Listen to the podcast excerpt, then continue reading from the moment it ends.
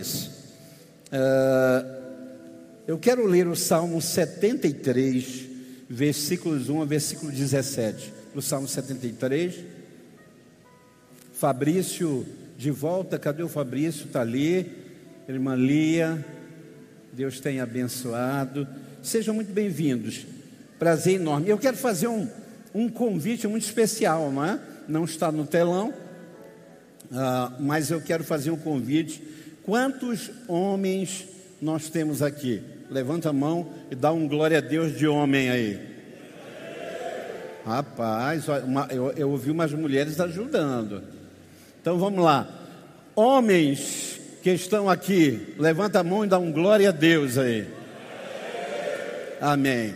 Então, olha só, quinta-feira, não é? com a permissão aqui da nossa diretoria, na quinta-feira, eu quero fazer. Temos programação na quinta, agora à noite? Não. E eu quero fazer uma, uma coinonia, uma comunhão de homens. Só homens, Júlio, César, só os homens.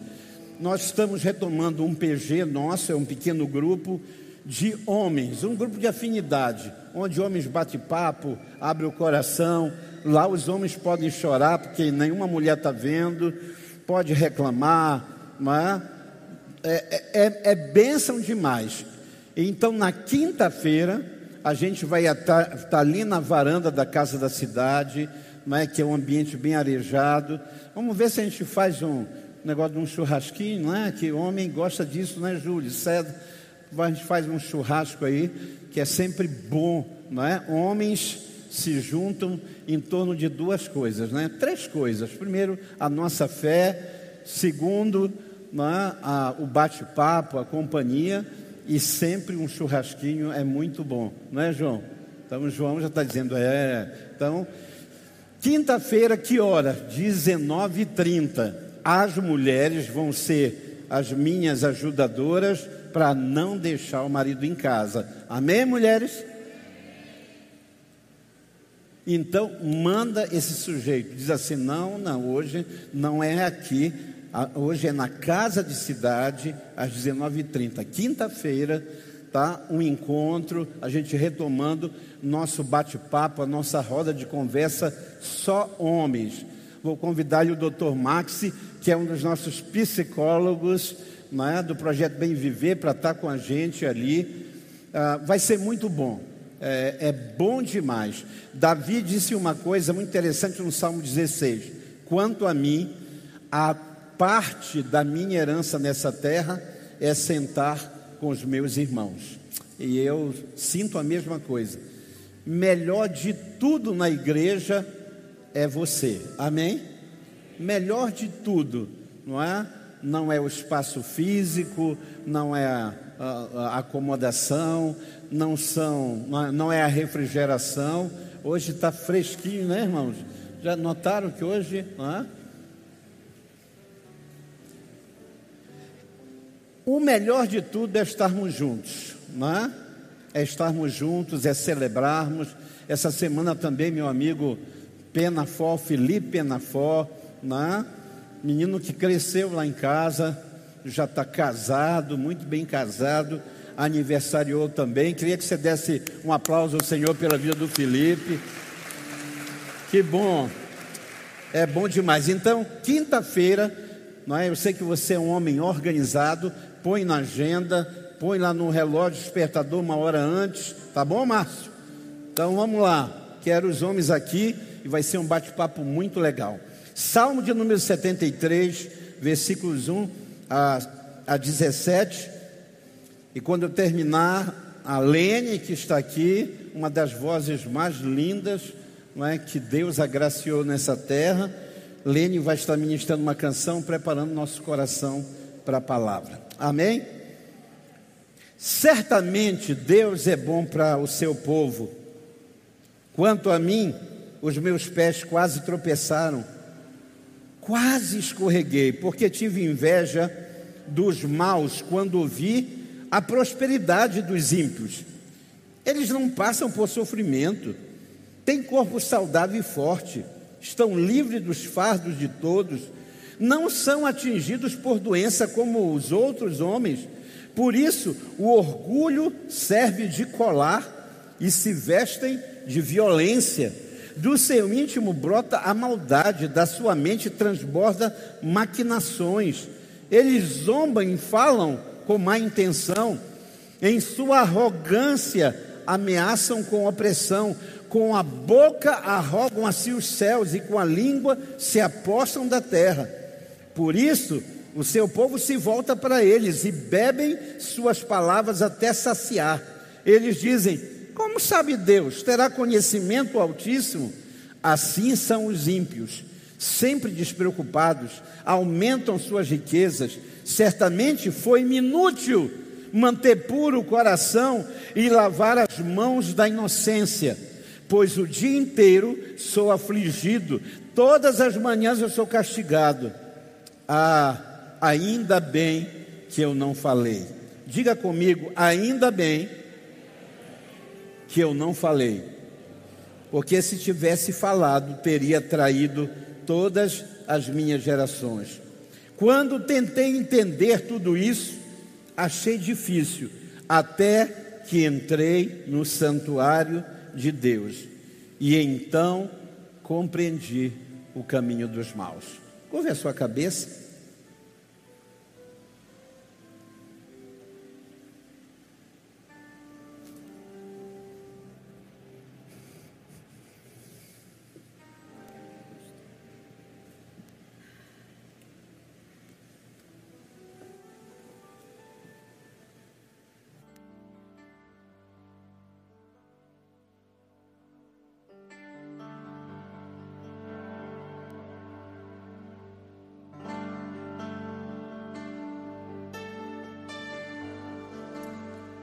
Somente tu és digno, Senhor. Não há outro qual podemos exaltar, Senhor. Somente tu, Senhor, tens as palavras de vida eterna sobre a nossa vida. Que centímetro eu poderia aumentar dos meus passos, Senhor? Quanto tempo eu poderia correr, Jesus?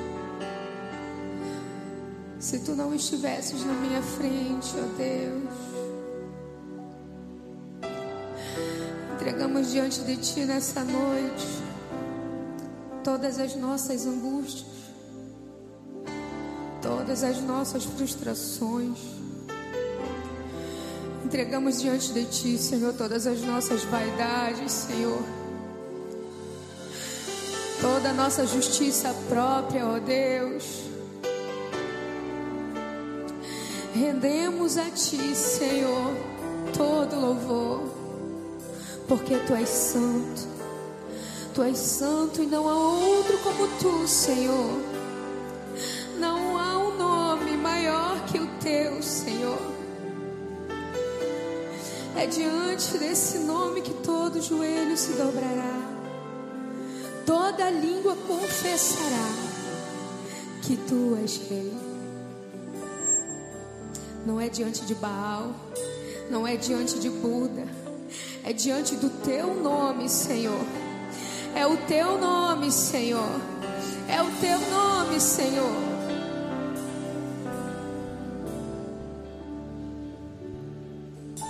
Jó, como pode ainda adorar se não tem motivos para cantar? Deus e morre. Mas não adoro pelo que ele faz, cante, nem menos. Eu adoro.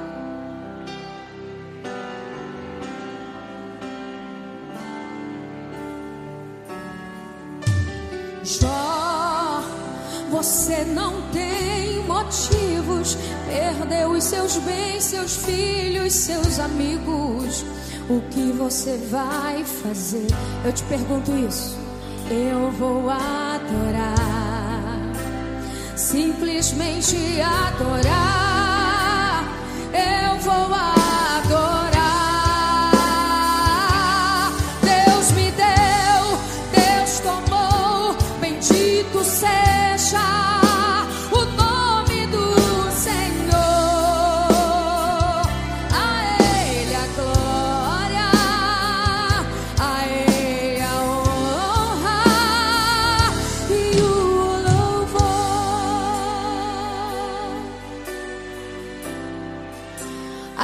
Anos atrás eu estava num leito de hospital, meu querido.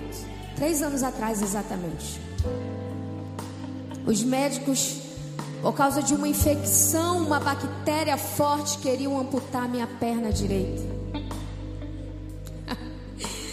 Esse diabo é um abusado. Mas por um momento eu tive medo. Por um momento eu chorei muito. Eu chorei, meus irmãos. Porque não é porque nós cremos no Senhor que nós deixamos de ter medo, mas Ele é a nossa fortaleza. Não é porque nós cremos que nós não nos angustiamos, mas Ele é o nosso socorro bem presente na hora da angústia. E uma vez, quando o médico chegou comigo e disse: se essa infecção, essa bactéria não cessar, infelizmente nós vamos ter que amputar a sua perna. E eu fui para dentro do banheiro. E o meu esposo me levando, me carregando para todo canto. E eu fui chorar, e eu comecei a chorar, desesperada. E o Senhor disse: me louva. Eu tive coragem de dizer para o Senhor, meus irmãos: Senhor, eu não quero louvar. Oh,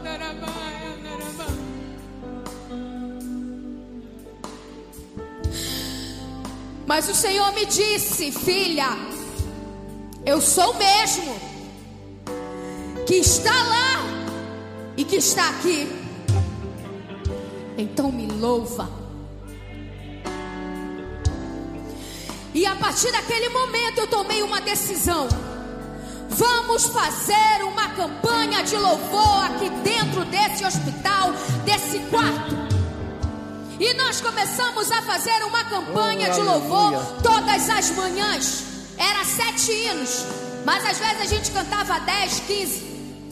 E nesse processo, meus irmãos, a pessoa que vinha arrumar a minha cama, ela já ficava por ali porque ela ouvia os louvores. Que eu tinha uma outra colega, né, que estava internada junto comigo, uma irmãzinha lá de 85 anos, e que servia a Jesus. Eu disse: Nós vamos louvar o Senhor.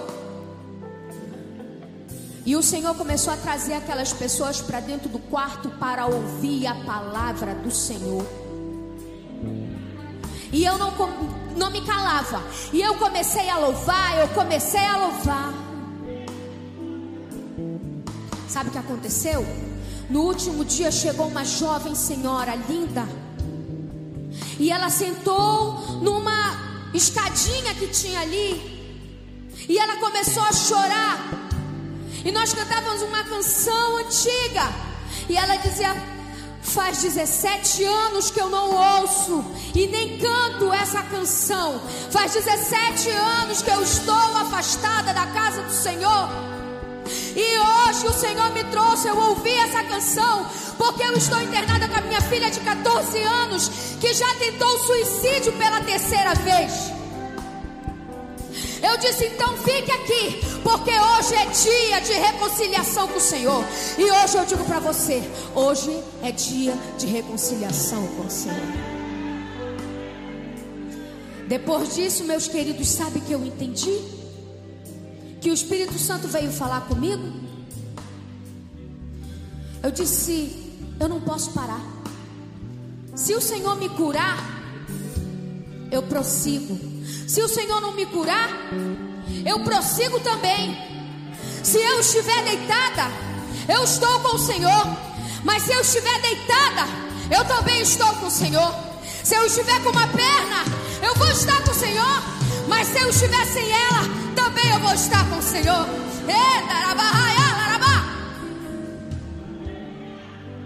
Talvez alguém olhe para você e veja apenas a derrota. Mas o Senhor, Ele tem um horizonte maior para você. Então não desista. Por várias vezes eu cantei essa canção lá. E eu me sinto tocada todas as vezes que eu a canto. Porque o diabo, ele é sagaz. E na hora da angústia, ele vem te perguntar: cadê o teu Deus? Quem é o teu Deus?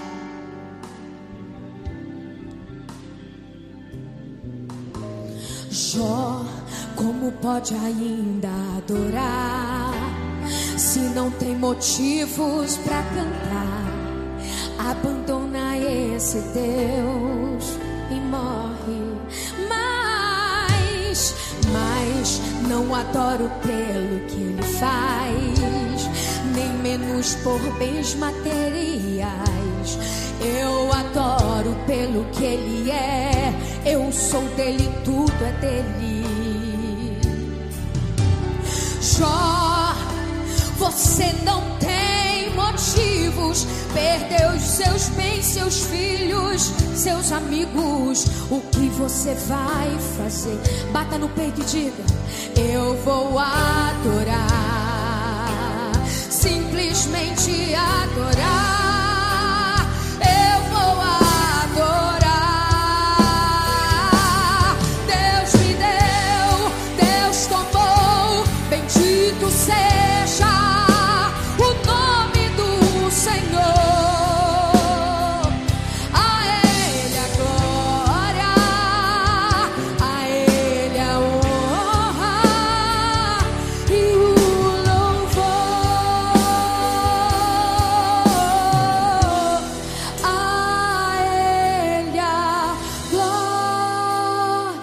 Pode levantar as suas duas mãos e adorar.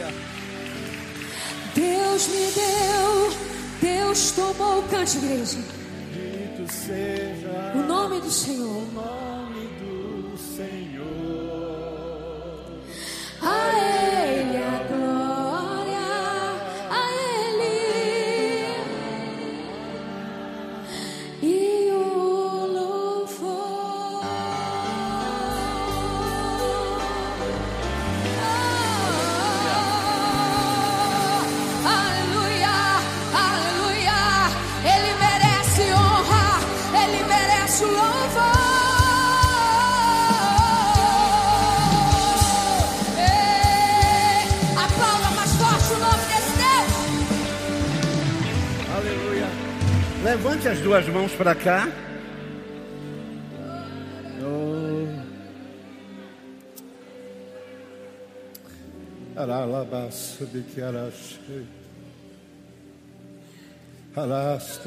Que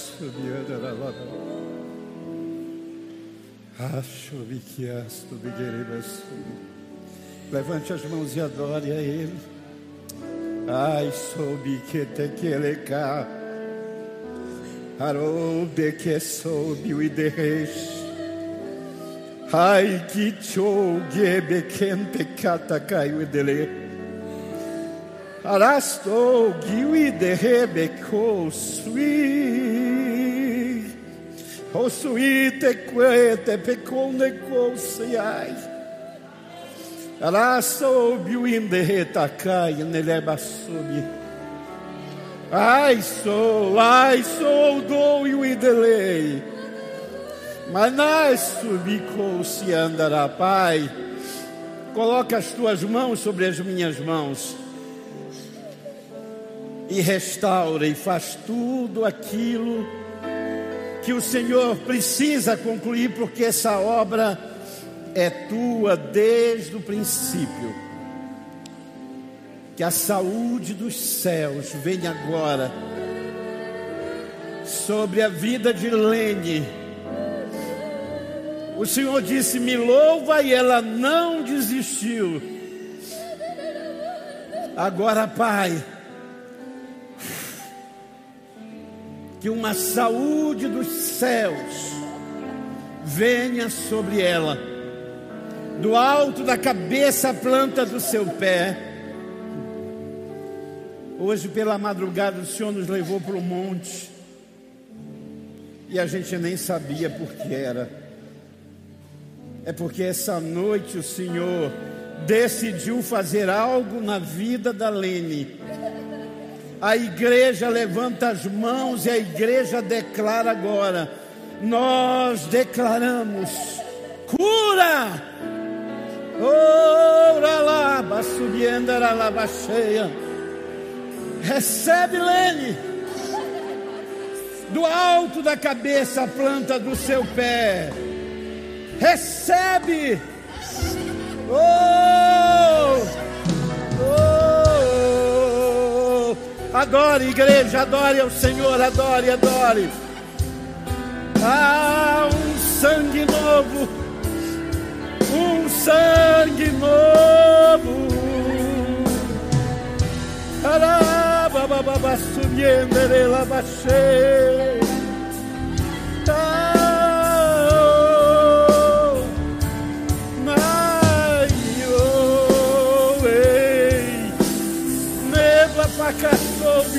ele. Larabasobi andará, labasubiera, lá sai. Ah! Ah! Shei! Vai, eu, em. When ninguém me show e andará. Obrigado, Senhor.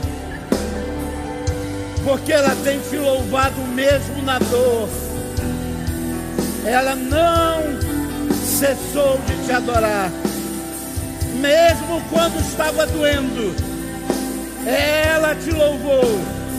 Mas hoje, Deus, hoje, o Senhor dá a ela um presente do alto da cabeça à planta do seu pé. Oh Espírito, Espírito Santo nós te adoramos, nós adoramos, nós adoramos. Levante a mão e adore. A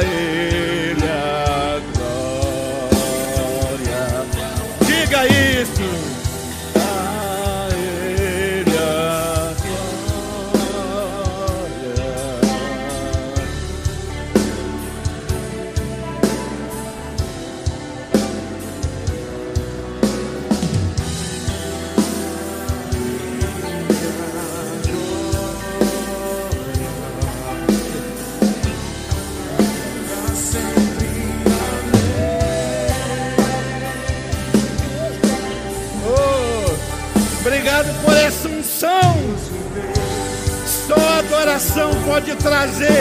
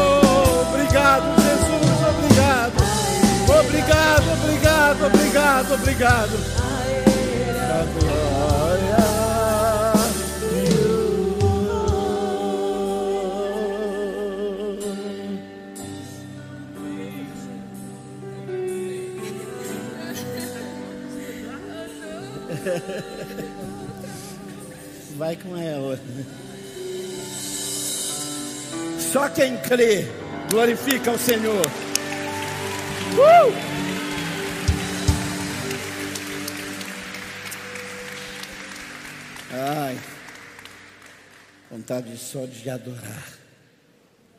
Levante as mãos para os céus. Ai, ai, oh, adoramos o teu nome. Adoramos o Cordeiro, adoramos o Rei dos Reis.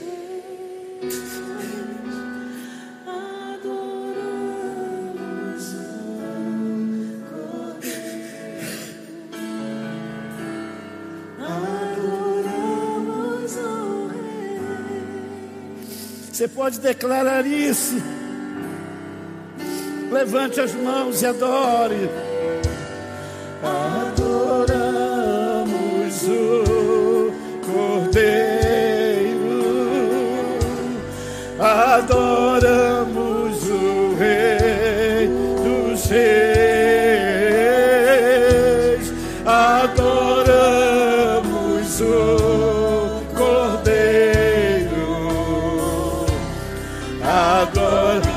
Nossas mãos, com nossas mãos levantadas,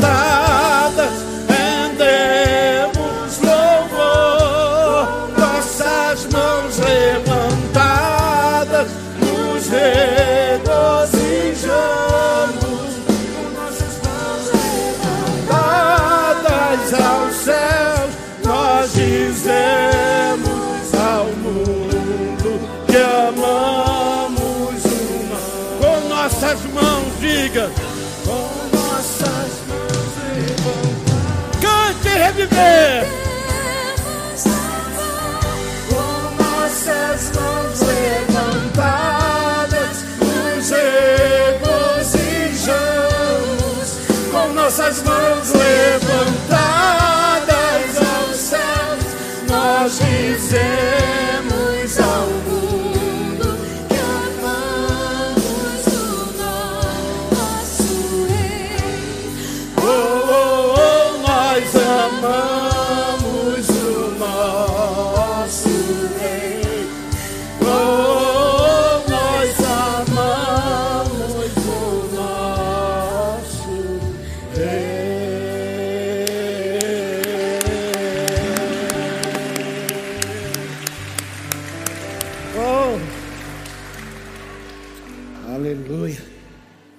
Pegando fogo aqui, irmãos.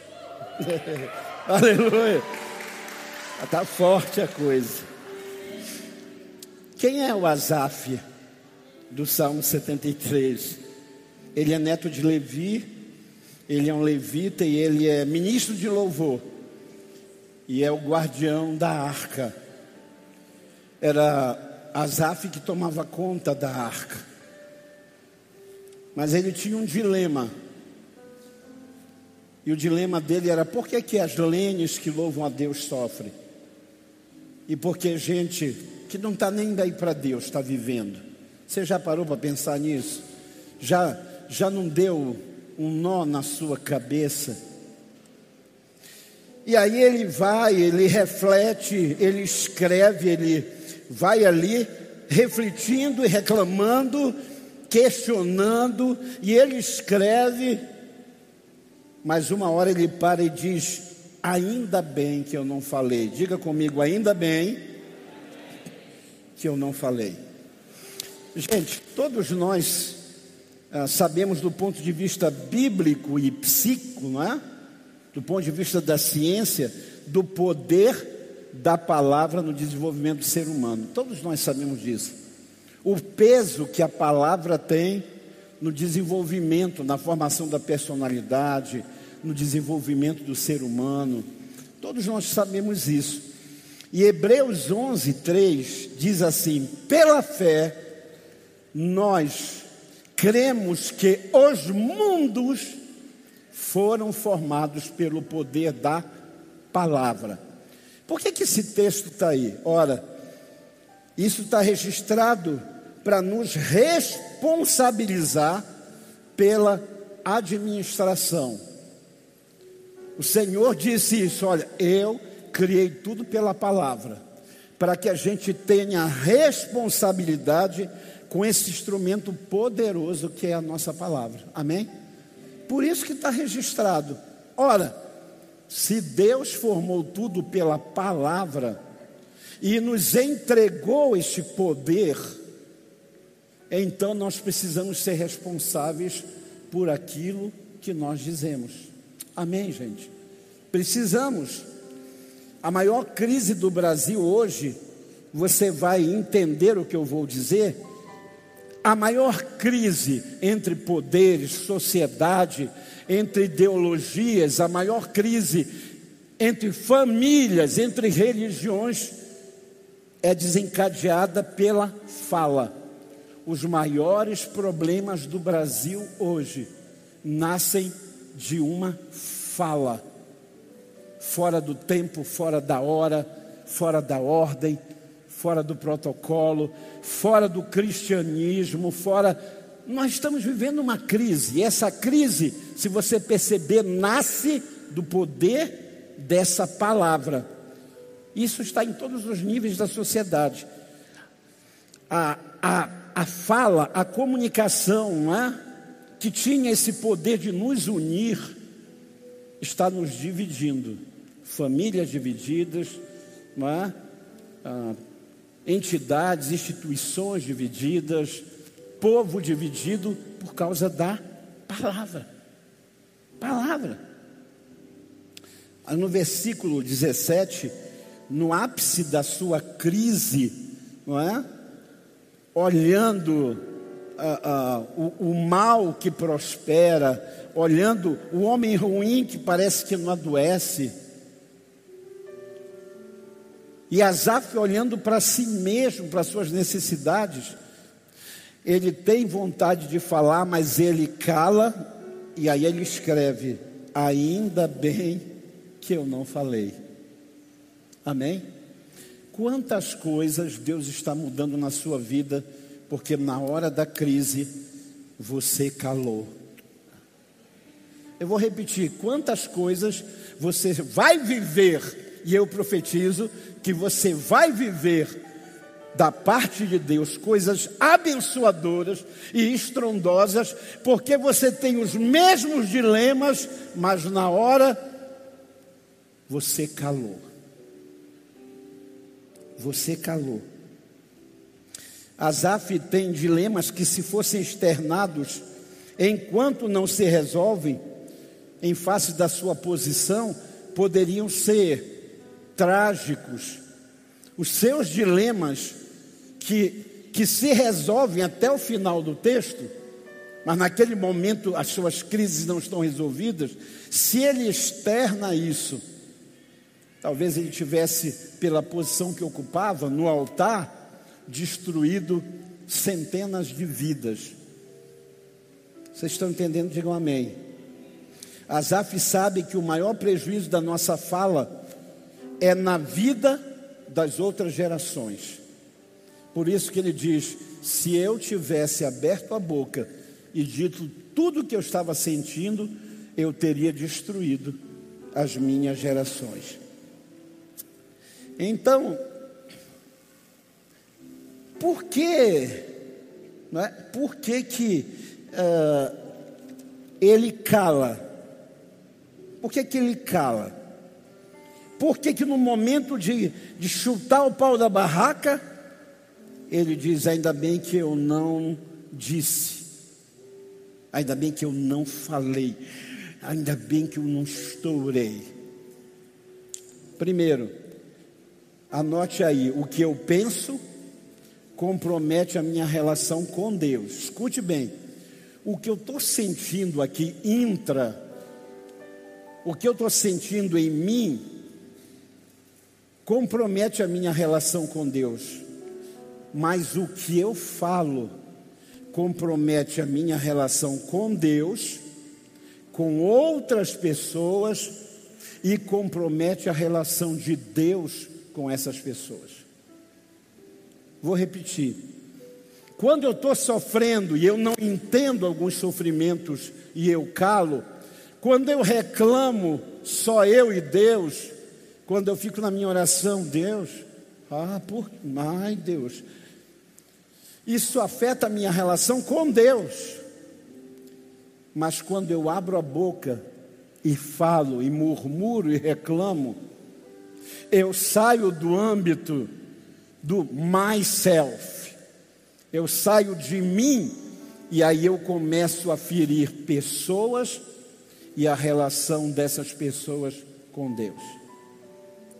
Por isso, na hora que ele vai estourar e dizer tudo o que ele está refletindo, porque esses versículos são reflexões, são as famosas elocubrações que todos nós fazemos. Por que Deus? Quem aqui já disse, por que Deus? Levante as duas mãos. E aí, ele levanta a mão e quando ele vai falar, ele diz: ainda bem que eu não falei. Por quê? Porque se eu falo, eu saio de, das minhas fronteiras pessoais e eu começo a atingir pessoas que eu amo, pessoas ao meu redor, pessoas que eu discipulo, pessoas que confiam em mim. E aí eu passo a ferir pessoas e eu afeto o relacionamento delas com Deus. Hoje a gente pegou, estava vindo para cá e no Uber a, a pessoa disse, pastor, eu eu eu estou conhecendo reviver. E ele disse, há anos atrás eu era do corpo de obreiros de uma denominação e eu fazia tudo por eles. Meu filho ia ser pastor. Mas eles fizeram algo que me feriu profundamente. Eles disseram coisas para o meu filho, eles disseram coisas que o feriram e eu, como pai, abri mão da minha fé. Então, aquilo que eu penso afeta a minha relação? Afeta. Deus conhece e Deus lê o meu pensamento. Amém? Na verdade, deixa eu dizer para você, é o único que pode ler os nossos pensamentos, é o Senhor Deus. Faz parte dos seus atributos, sua onipresença, sua onipotência e a sua onisciência. Conhece tudo. Ainda palavra não me chegou à boca e tu já conheces, Senhor, tu me cercas por trás e por diante, e sobre mim põe tuas mãos. Sonda-me, ó Deus, sonda-me, ó Deus. Conhece o meu coração, prova-me os pensamentos,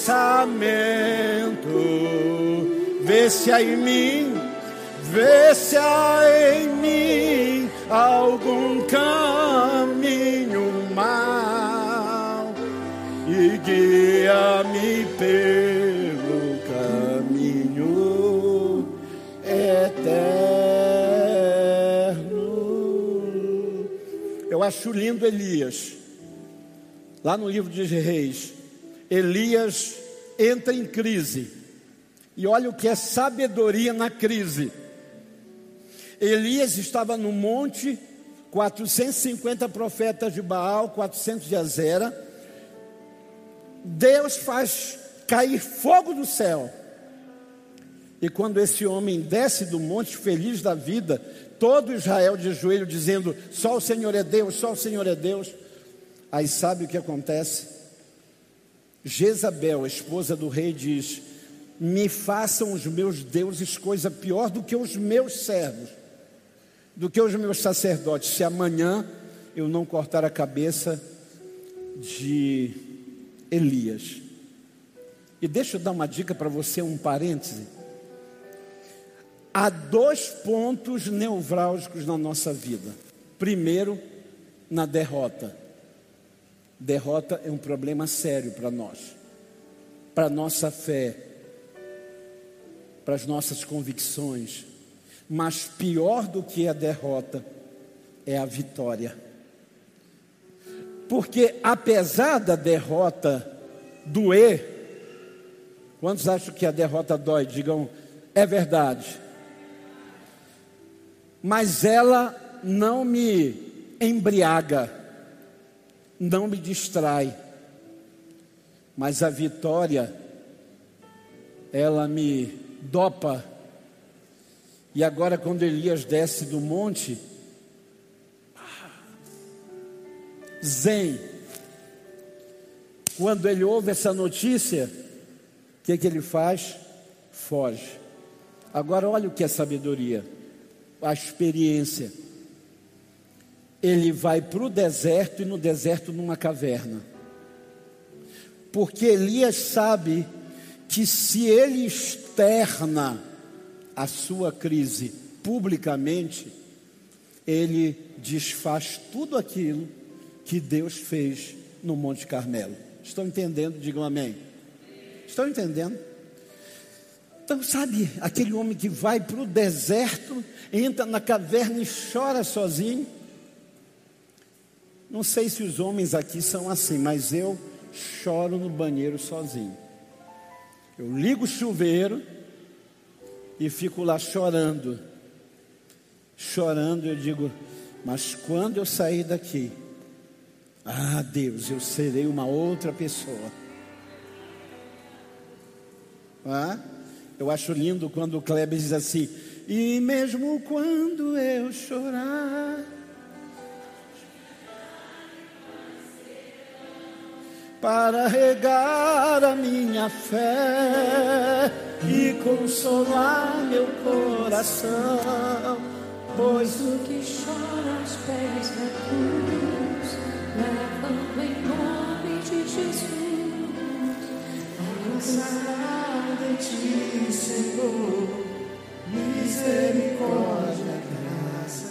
Olha, o Azaf sabe do prejuízo de externar isso, principalmente para as nossas gerações, para os nossos filhotes, para os olhinhos que estão fitos em nós.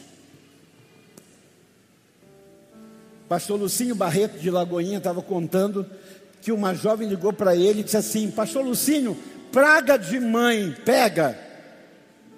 E ele disse: Pega. Deixa eu dizer para você: toda palavra que é dada debaixo de uma autoridade, ela tem um poder muito grande. Uma palavra, e isso a psicologia confirma, o que a a psicologia chama de engessamento, de condicionamento, a Bíblia diz que é o poder da palavra. Quando um pai ou uma mãe falam com seu filho, quando o chefe sobre o seu colaborador, quando, sabe, quando o pastor sobre a vida de um líder. E aí ela disse: então já sei o que aconteceu eu, eu não, não, não tenho muito tempo de fazer as coisas em casa, e a minha mãe chateada disse: Que essas tuas mãos sequem. E a mão dela começou a ressecar. E ela começou a usar hidratante, hidratante, e a mão secando, e aí a mão envelhecendo. E aí ela chorando disse: Pastor, o que eu faço? Ele disse: Vá até a sua mãe Estenda a mão e diga: Mãe, ore por mim. E a mãe sentiu o impacto do que tinha feito. E chorando, a mãe pediu perdão e disse: Eu retiro essa palavra. Eu retiro essa palavra. Uma semana depois, a mão da jovem estava completamente curada. Asaf sabe que o maior prejuízo é aquilo que nós falamos, imbuídos da autoridade que temos, da nossa posição sobre a vida das gerações. Mas há uma segunda razão pela qual ele diz: ainda bem que eu não falei, eu não falei porque eu sei que afeta pessoas, fere pessoas e destrói a fé de pessoas. Mas eu também, ainda bem que eu não falei, porque a palavra tem poder ambíguo. Essa palavra, ela é imbuída de, de uma ambiguidade. Sabe? Ao mesmo tempo, Provérbio 18, 21, diz assim: vida, diga comigo, vida, diga morte, estão no poder da palavra. Por que, que Asaf mete o pé no freio e não fala? Porque ele sabe do poder ambíguo da palavra. Ele sabe disso. A, a mesma palavra que tem poder criativo destrói. Quer ver? Ezequiel 37, Deus leva o profeta num vale de ossos sequíssimos. Não era seco, era sequíssimo. E aí ele disse: Ezequiel, está vendo esse vale cheio de restos de ossos? Estou, Senhor. Você acha que eles podem viver? Ezequiel sai pela tangente dizendo: O Senhor sabe.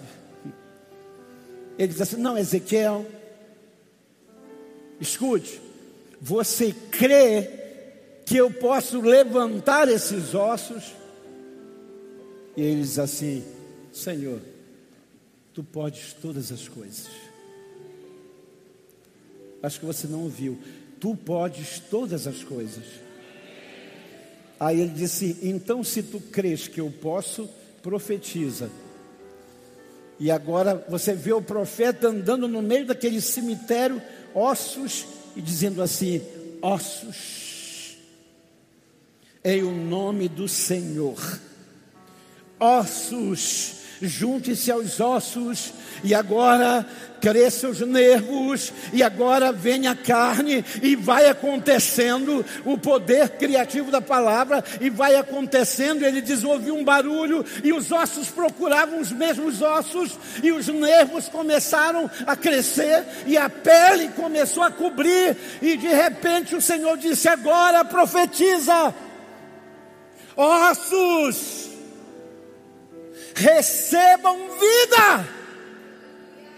E a Bíblia diz que dos quatro cantos da terra veio o Espírito de vida e entrou naqueles ossos, naqueles corpos, e agora eram ossos com nervos, com pele, e eles começaram a levantar. O poder da vida está na palavra. Mas o poder de morte também está na palavra, porque em 2 Reis 2, 23 a 42. Segundo Reis 2, 23 em diante.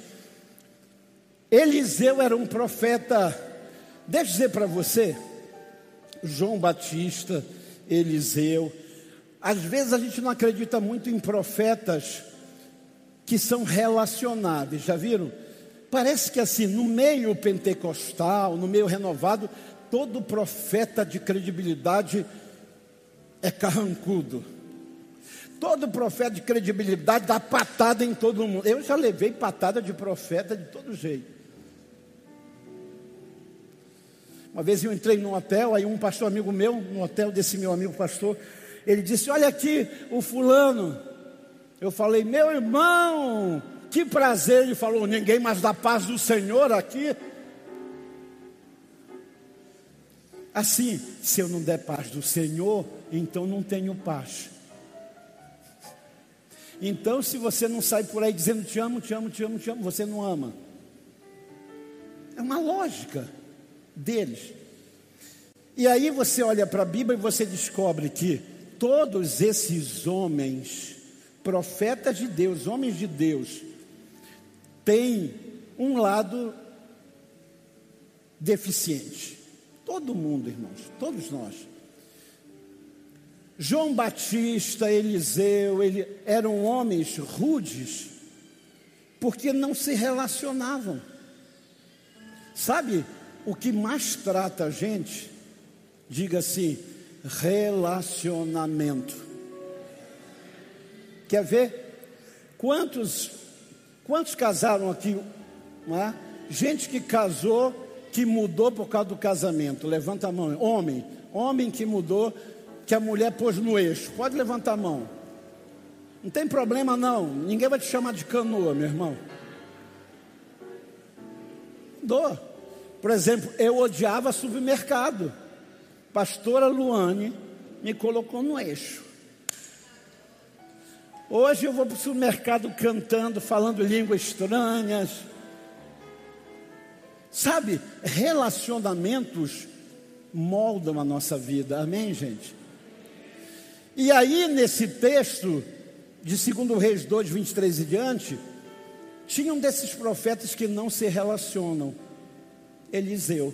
Ele vai passando e 42 menininhos começam a dizer: careca, careca. Irmão, se a gente fosse se ofender, não é? com todos os carecas que tem por aí, no Brasil, por sinal, já se convencionou que é dos carecas que, que elas gostam mais. As irmãs estão dizendo isso. Eu já estou deixando aqui, ó, para ver se a Luane fica mais apaixonada por mim. E aí as crianças, filhos de profetas, faziam seminários, 42 meninos, alunos do José Olmedo, lá de, daquelas bandas. E aí ele olha e lança uma maldição. Morram, meninos!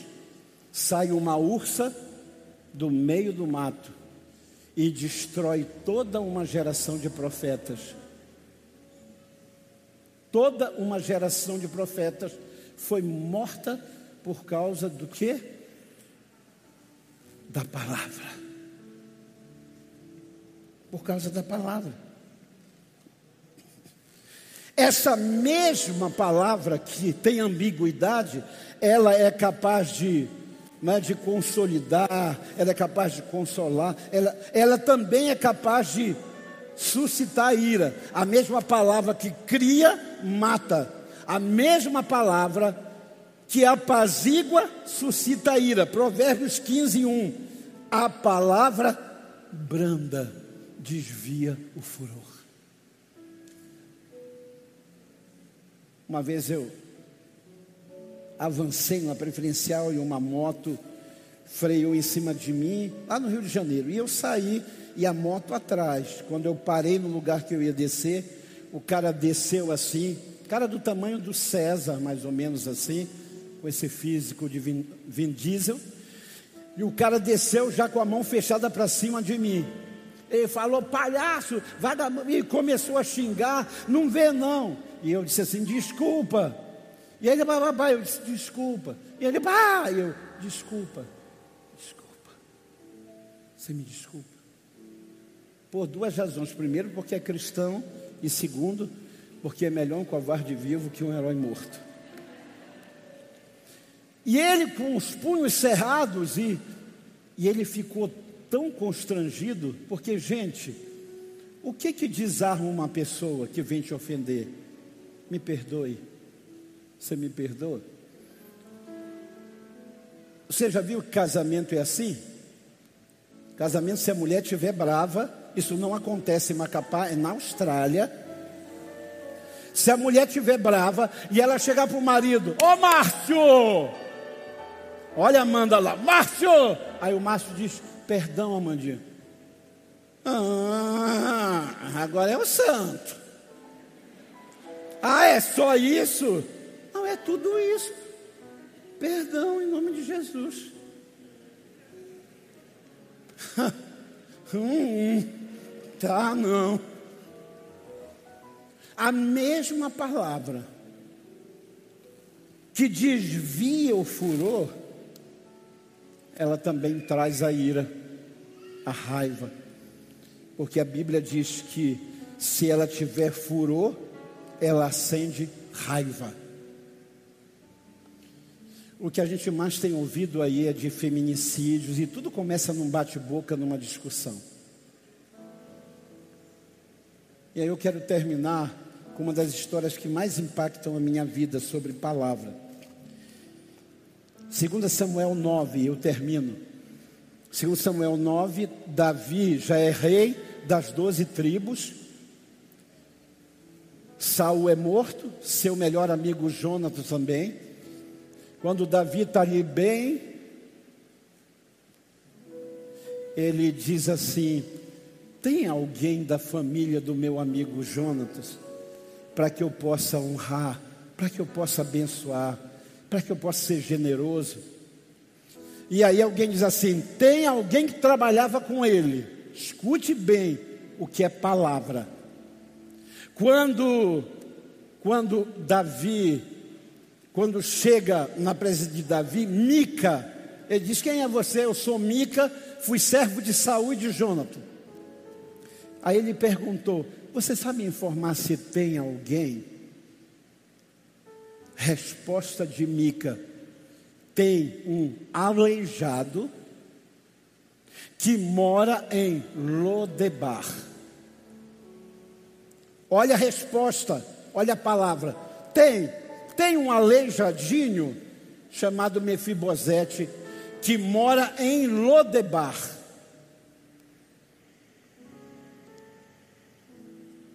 Davi manda buscá-lo primeiro manda tirá-lo de Lodebar. A palavra, a expressão Lodebar é lugar dos esquecidos. Quem foi abandonado pela família, quem foi esquecido, ia para Lodebar. Primeira coisa que Davi faz, ele diz: tragam Mefibosete de Lodebar. Ele não é o aleijadinho, ele é um príncipe. Ele é um príncipe. Tem muita gente dizendo de você: ah, é um defeituoso. Ah, é um sujeito falido. Ah, é um sujeito quebrado. Ah, é um sujeito esquecido. Ah, é um sujeito que não vale a pena. E Deus está dizendo: você é um príncipe. E aí, quando ele chega, Davi diz: Você é um príncipe, e um príncipe tem que comer por toda a sua vida, onde? Na mesa do rei. E com a palavra, Davi quebra todos os condicionamentos na vida de Mefibosete, que estava engessado pelo bullying que estava engessado pelo desprezo. Por isso, Davi é um protótipo do Senhor Jesus. Ele é o, aquele que, com a Sua palavra, arranca o caído do abandono. Olha para ele e diz: Você não é isso. Eu criei você para ser um príncipe. Glória a Deus. Eu, eu não sei com quantas pessoas Deus está falando essa noite. Eu quero orar junto com você. Que está aí dizendo, pastor, parece que o senhor está contando a minha história. Meu pai dizia assim, minha mãe dizia assim, o ex-marido dizia assim, meu sócio dizia: você nunca mais vai prosperar. Pessoas que passaram por sua vida e lançaram sobre você palavras que têm segurado, mas Deus, essa noite, está dizendo: traga-os de Lodebar. Eu, o rei, me lembrei deles. E que eles se assentem na minha mesa por todos os dias da sua vida. Curve a sua cabeça, fale com Deus.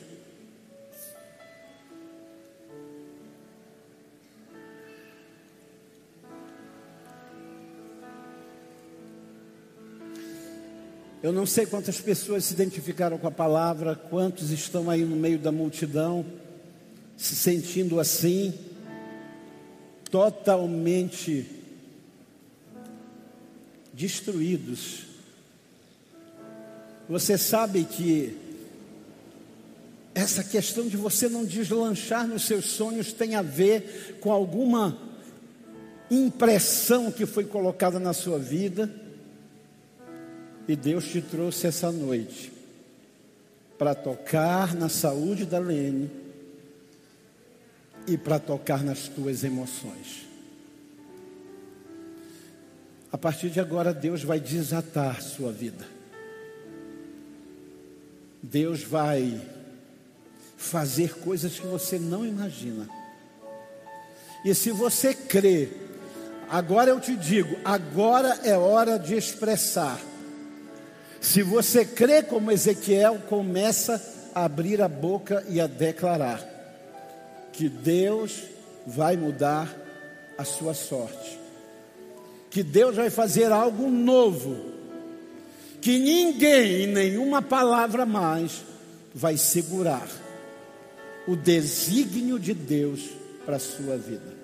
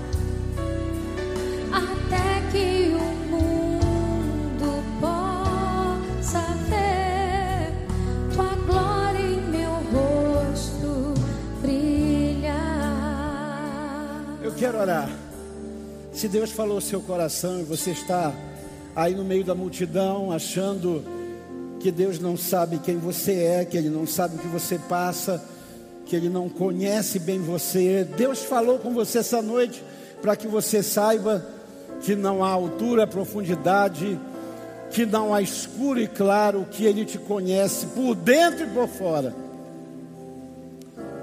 E se você gostaria de dizer, pastor, eu entendi o que Deus falou. E eu coloco a minha vida nas mãos dele para que ele me trate, para que ele me restaure. Eu creio no poder dessa palavra. Se você quer que eu ore por você, aonde você estiver, apenas levante uma de suas mãos e baixa, bem depressa. Deus abençoe, Deus abençoe, Deus abençoe. Deus abençoe, Deus abençoe. Onde você estiver, lá atrás, pode levantar para que eu possa ver. Levante e baixe, Deus abençoe. Pode baixar sua mão. E aí eu vou pedir uma segunda coisa, em um minuto, para que você levante a sua mão. Se você não se sentir constrangido enquanto a Lene canta, saia do seu lugar, venha aqui à frente, me deixe orar junto com você. Amém? Saia do seu lugar.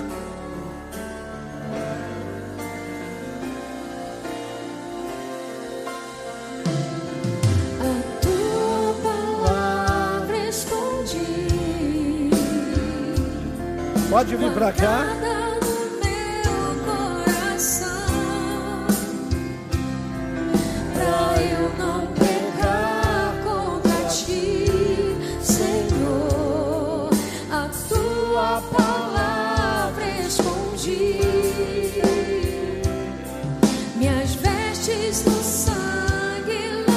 Deus está falando com você. Pode levantar, saia, venha. É a sua casa, é a sua família. Deixa Deus falar. Pra ser uma oferta agradável a ti, minha vida a ti consagrei. Entregue tudo a Ele. Meus dons e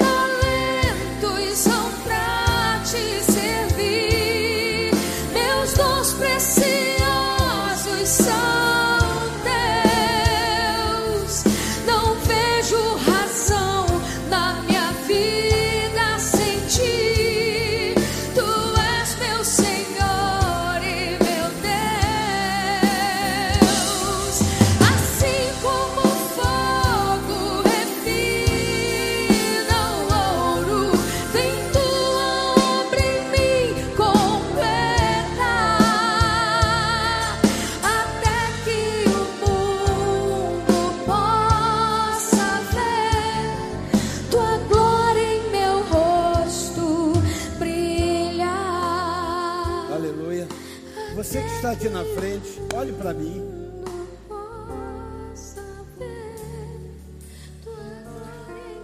Você não é o aleijadinho de Lodebar. O defeito físico de Mefibosete não mudou, mas a alma curada faz toda a diferença.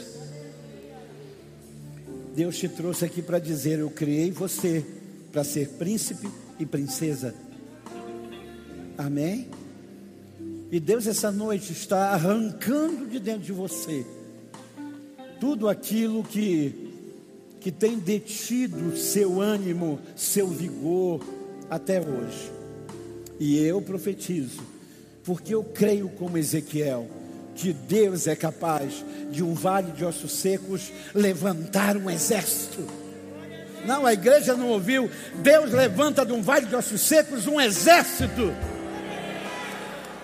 Então levante as mãos para cá, igreja, e comece a profetizar.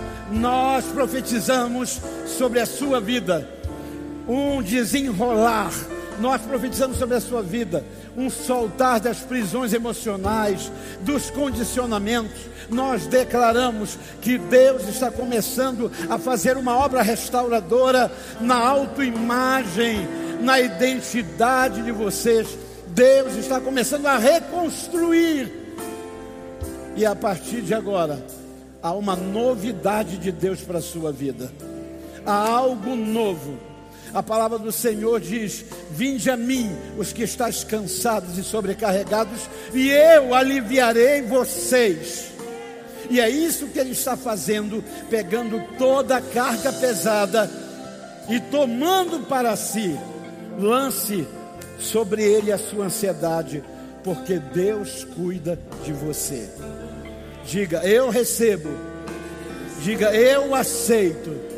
Diga, eu entrego. Diga, Ele é o Senhor e o meu Salvador.